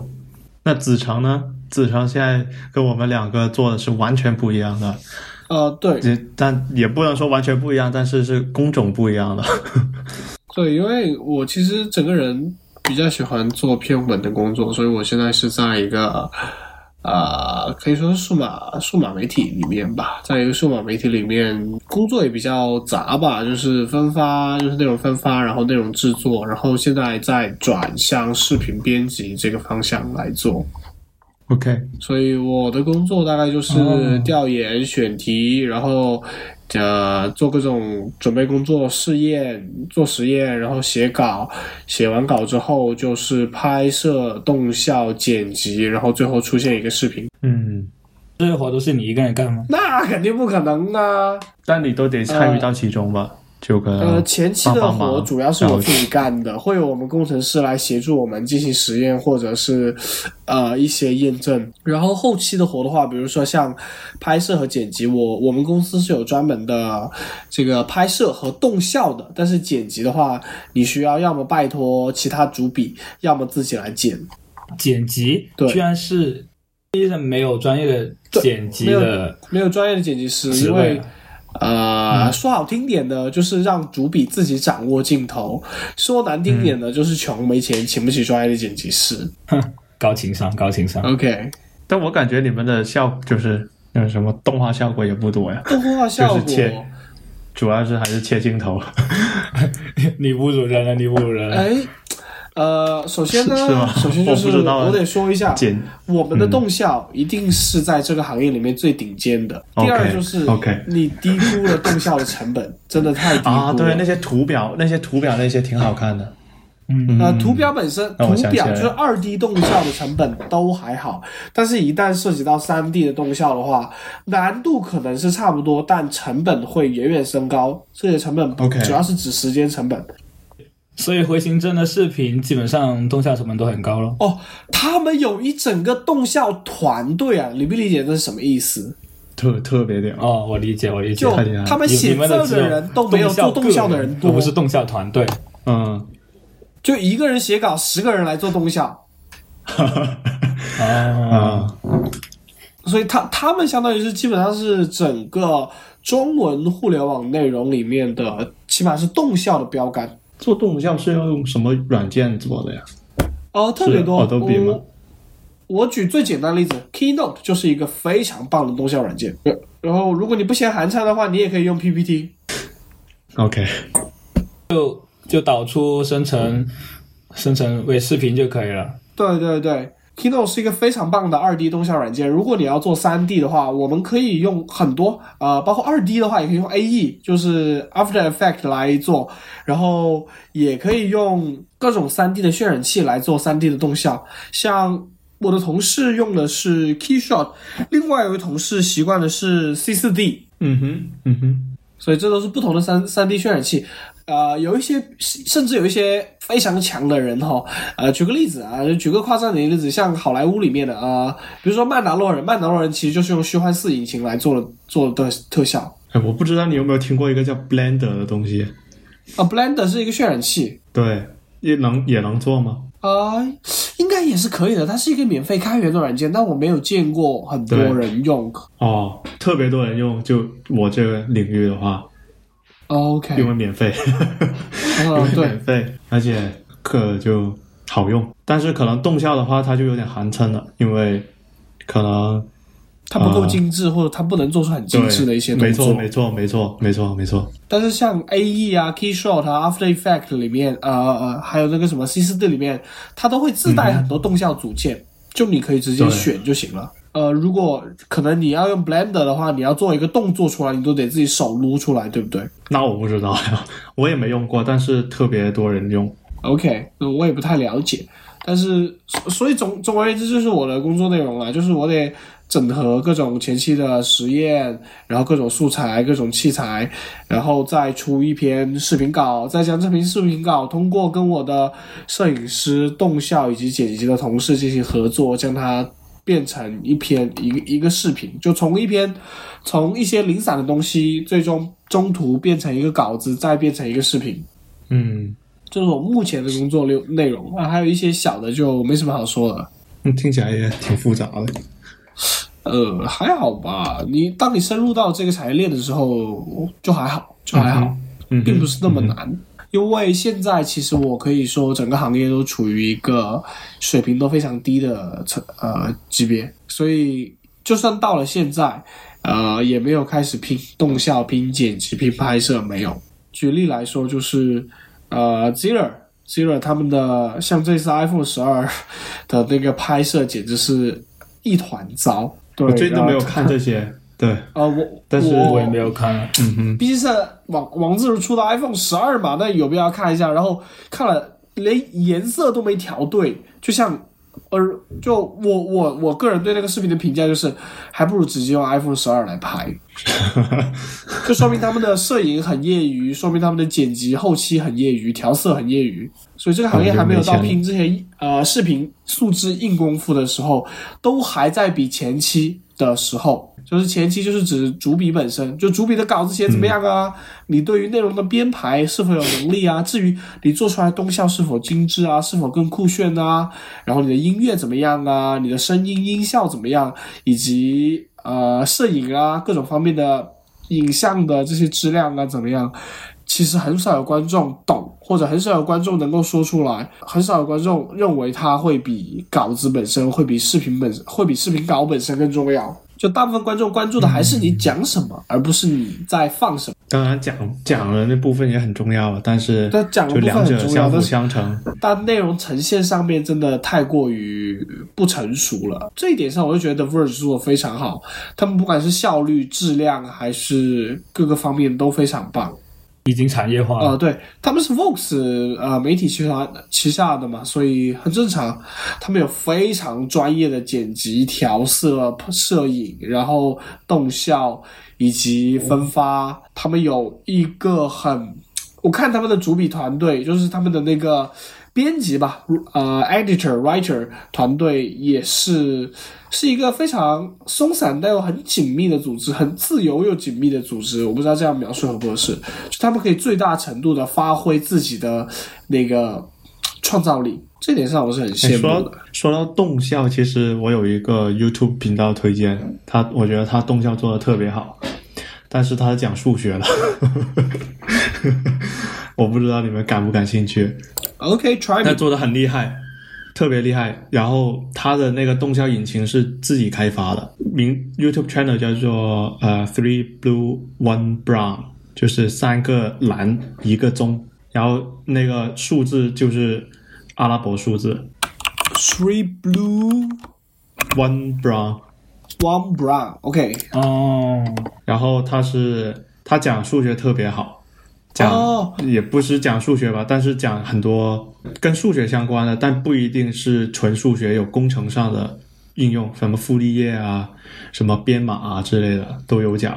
然后哦。他的做、他的视频。他做的 repre 他的整一个视频的所用的画图都是他自己做的，然后是他开发了引擎，然后再他用自己的引擎来去做的，然后引擎是开源的，但是讲得好，可视化特别好。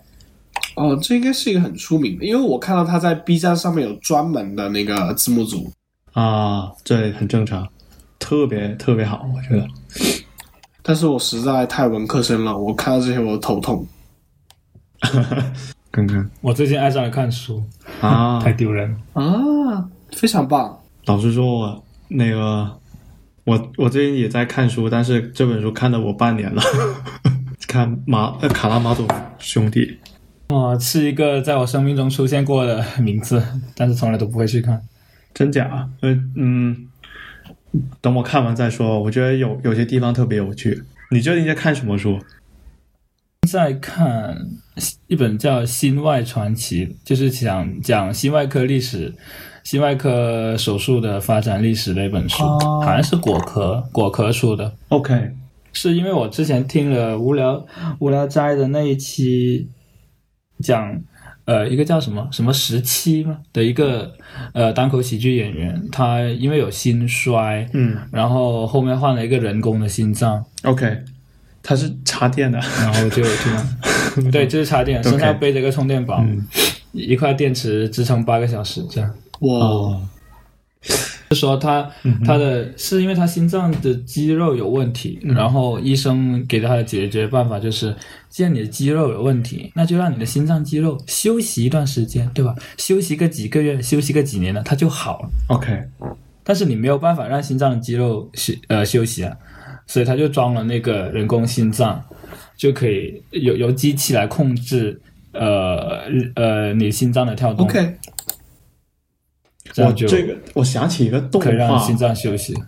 那个动画叫什么？怪杰，什么什么，他是讲一个医生的，但是我忘了那个日本动画叫什么，是讲啊那个那个黑白头发，他忘了。的头发是一一一半黑半白的，对对对，就是那个，他也是用人工心脏，我记怪怪医哈给他，啊，好起怪医来，黑杰克，好像是，好像是，对对我我我小时候经常在在在在那个什么叫什么本港台吗？对，还是不是本港台，是翡翠台，有有有动画，翡翠台。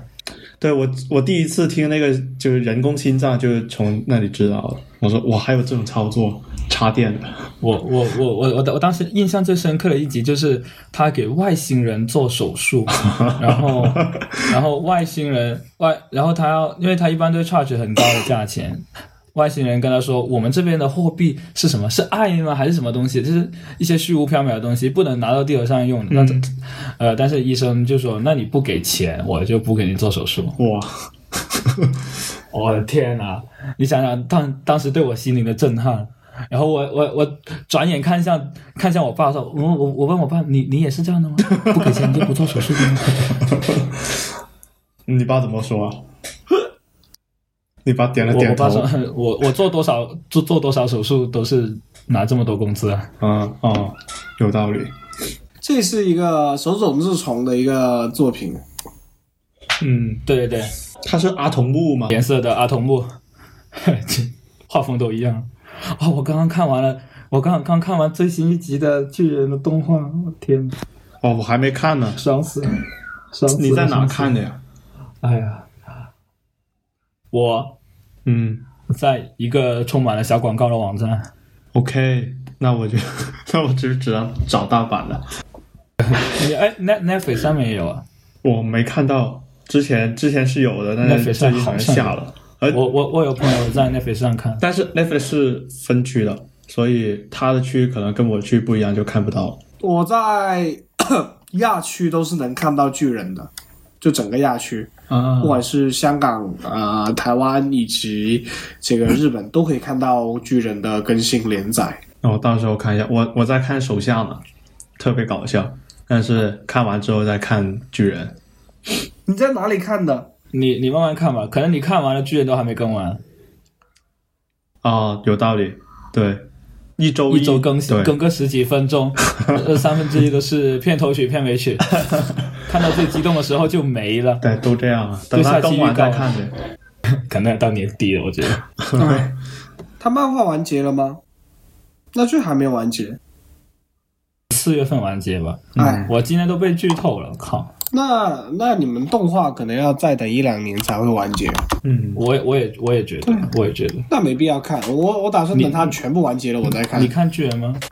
剧透一下，剧透无所谓，我我一点都不怕剧透的。大概是这有什么好剧透的？等你什么时候看其他动画，我给你剧透一下哦。我我目前没有我我因为现在我和我女朋友每天吃饭时间都在看看一些旧的电视剧，我看完了呃九九几九几年版的那个黄日华版的《天龙八部》哦嗯然后现在在看二二零零三年的《聊斋志异》，都拍的很好，酷《聊斋》真的拍的很好。呃呃，因为这一版的《聊斋》有有林志颖，有胡歌，有杨幂，有李冰冰。你现在能想象各种大咖都在这部剧里面出现，而且有香港的演员、台湾演员、内地演员都有。哦，这三 D 合拍的吗？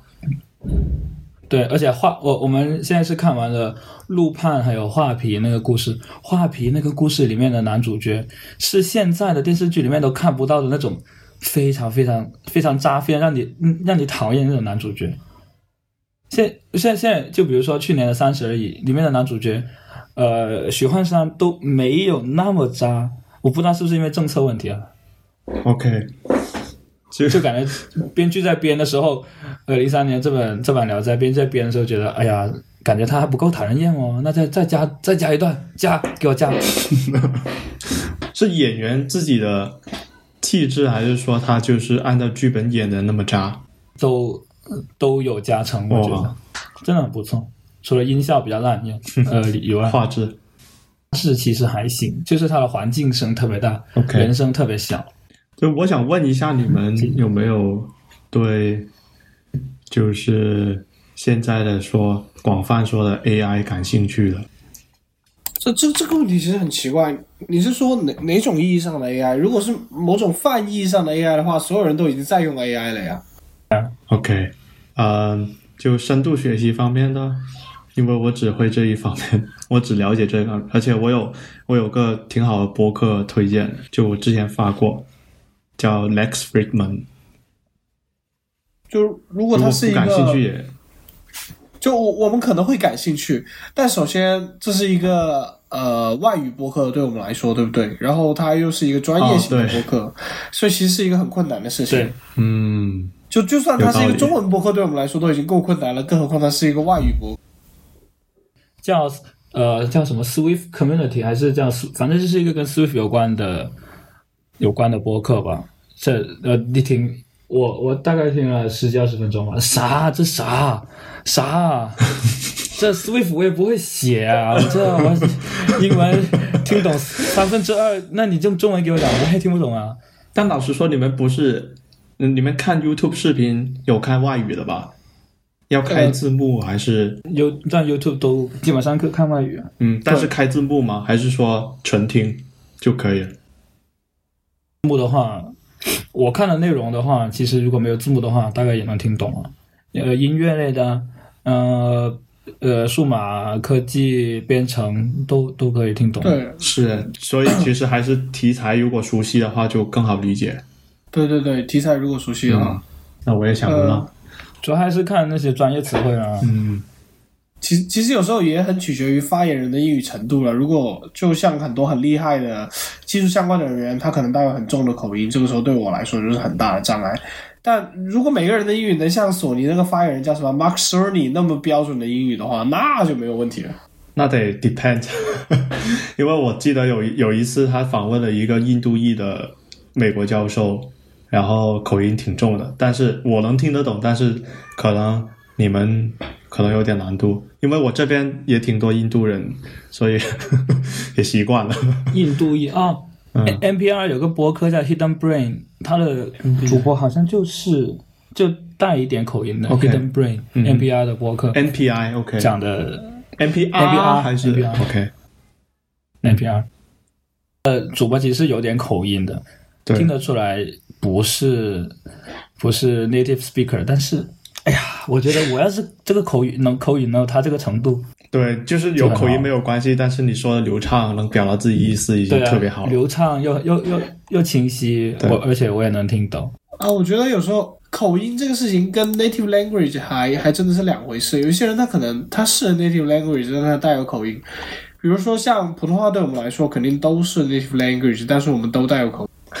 美国南方人受到了受到了歧视，美国各州的口音都不一样啊，然后包括英国，英国对吧？北方、南方的口音区别那么大，然后我觉得对于某些 嗯中产以上的印度人来说，英语也是他们的母语之一了，但他们依然会带有口音，因为那是他们家乡的痕迹。英英国英国，我我发就是你看一下《皇冠》这部剧，然后再看一下《猜火车》，都都是英国人。拆火车，我的天，拆火车，这没有字幕能听懂。猜火车都是苏格兰人在讲话，这哦 那口音特别重，但是还是能听懂。但是主要是你你得适应它，主要是对我我我到现在都还没看完，只看了一半就没看。对，都是英国人，都是英国人。然后呃，对，德国人、法国人、意大利人这些，如果英语是就东欧人如果有口音的话，你都能分得出来。嗯中中国人也是，那主要英语好的话就分都都行，都分不出来了，锻炼我的英文阅读能力，太重要了。买了买了书，就因为现在我查资料基本上都是英文的嘛。对，可是我也是，Star Star Overflow 上面的回答我能看懂，嗯，呃，一一般的文章也能看懂，但是书的话看不下去，主要还是看不下去。我只能够拿着 iPad 左边开着书，右边开着 DeepL 来 来翻译。对了，你之前推荐的书是英文书，但是技术类的，它是 computer science，对啊，但是你能看懂，就你能看吗？看看得进去吗？进去啊，你只要你专心的话是能看得进去，对但但其实很很多你在中文里面认知的专业词汇，到了英文那边你是不知道的。比如说 assemble，assemble，、它有一个就，嗯，但但对啊我我我不查，我根本不知道那是汇编的。但是我我我我当时是在下面写的笔记是组装，组装过程是什么？组装，编译对，后面查了才才知道是是是汇编。嗯呃，我我我自己是这样的，就是所有的这些专业词汇通通换成英语，做笔记也换成英语，然后啊因为这样的话，你毕竟你的你在查资料的时候，基本上都是在英语去表达嘛，GitHub 上面也是，所以这些英语的专业词汇还是特别好，而且因为它是翻译过来进中文的，它本意可能也更好理解一点。说是这样说，但是工作千万不要国在国内工作，千万不要用英文。哦，就中英即混编便都不行吗？即便你是你写文档的时候，我，我昨天吗？我昨天还是前天在极客上看到一个，应该是极客的工程师还是哪里的工程师，嗯他发了一条动态，我觉得是挺有，是挺正确的，就是工作写文档、嗯交流，嗯最好还是用中文，对，但这样不会让自己麻烦，也不会麻烦别人。就比如说交接啊的时候，嗯哼那写写了英文，然后万一人家看不懂，跑过来问你，你也浪费时间，也浪费他的时间。对也是，所以如如果是给别人看的东西，嗯我一般都用中文来表达。嗯，对，我这边我也对是。操，谁这边不是十二点了？我我这边快五点了，好，OK，看来大家都到了该做一些自己事情的点数了。对我要尿尿。我要看郑爽的事情 OK，我也要喝点喝点水尿尿。那我们今天要不就先这样子。呃，凯奇的话尽量用奶牛快传或者是 Telegram 发给我；Gary 的话，你可以用国外的网盘或者是 Telegram 发给我。那我 Telegram 发给你吧。OK，要记得 Telegram 上传真的很糟发群里就糕。可以了。我的上传还挺好的呀，哦，可能是因为你那边有服务器，我们这边没有。是吗？对，哦，服务器，哎，最最近我关注我在 YouTube 关注了一个一个博主叫好和弦，好和弦，对对对，好和弦他发发了一系列视频，说要大家呃迁移到 MiV 嘛叫什么？Odyssey 嘛，哦，Odyssey，OK，迁移到对哦，迁移到 Odyssey，我也迁移了，我我我我当时也迁移到，但是迁移失败了，为啥那边没有服务器嘛，还是怎么样？反正就迁移失败了。就哦哦不对，失败的原因是因为我的视频，还是因为我的订阅数跟视频数不够格吧？不没有达到标准，才不让我迁移。但是这个迁移的过程，在在我拿到这个结果之前，等了大概一个月。那个平台好像是一个分布式的平台，对吧？好像台湾最近挺火这一个的，我看到呃是啊，另外一个像科技导读，他们专门做了一期解读啊，他他们没有做播客解读，他们做的是那个文字的解读。就我觉得这个概念，我觉得这个概念很很困难了。我觉得这个概念真的很困难，就是呃，本身分布式就已经效率很低了，呃，你用来做文字甚至做图片都还好，但一旦你用来做音频，你用来做视频，真的呃，访问会非常成问题，以及它会占据。就是它对存储空间也是这种浪费啊。我记得 YouTube 也有也有分布式的版本，但是是就别人做的，第三方就开源之类的。很头痛啊！你那你一个视频你要分布式储存，那我每次访问的时候，我就得从这几个源里面去进行访问，那一定体验非常糟糕啊！但是你种子也是这么下的呀？等啊，对，对，总之我可以等，但我我那个那个平台很明显对标是 YouTube 嘛，它是一个在线串流平台，那这个时候你还使用 P2P 去进行连接，安全是安全了，那视频都看不了，那当然安全。它就是鼓，如果对而且很多时候前提是，呃，很多时候我看到一半就觉得，我靠，这是个烂视频，那我还要还要还要继续看吗？但是我已经等了很久。但前提不是说这个平台用户特别少才会这样吗？如果平台的时候特别多，那大家都在上传，那不会没有这个问题吗？我不知道，能躲起就。是因为这方面只是 我猜的。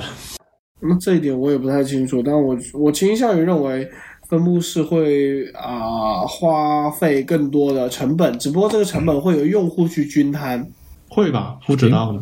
以及像凯奇刚刚讲的、啊，就小的播客主他没有办法，呃，去进行迁移啊，那很简单啊，那它它跟 YouTube 没有本质区别啊，它也是，呃，很势利眼啊，某种程度上，它它吃大不吃小，一定要你先在 YouTube 上做出来了，然后才能迁移到我这个平台上去。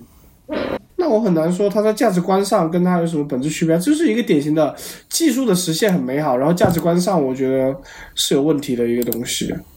分布式，你说对，分布式很美好，但是它理念其实也不分布式啊。我平台我有最终审核权呐、也是，对不对就？PM 这跟小宇宙一样啊，小宇宙宣传自己是泛用型播客客户端，一边说自己泛用型，说自己只是个工具，一边实行平台的呃权利去对内容进行阉割和审查。就不要看他说什么，要看他做什么。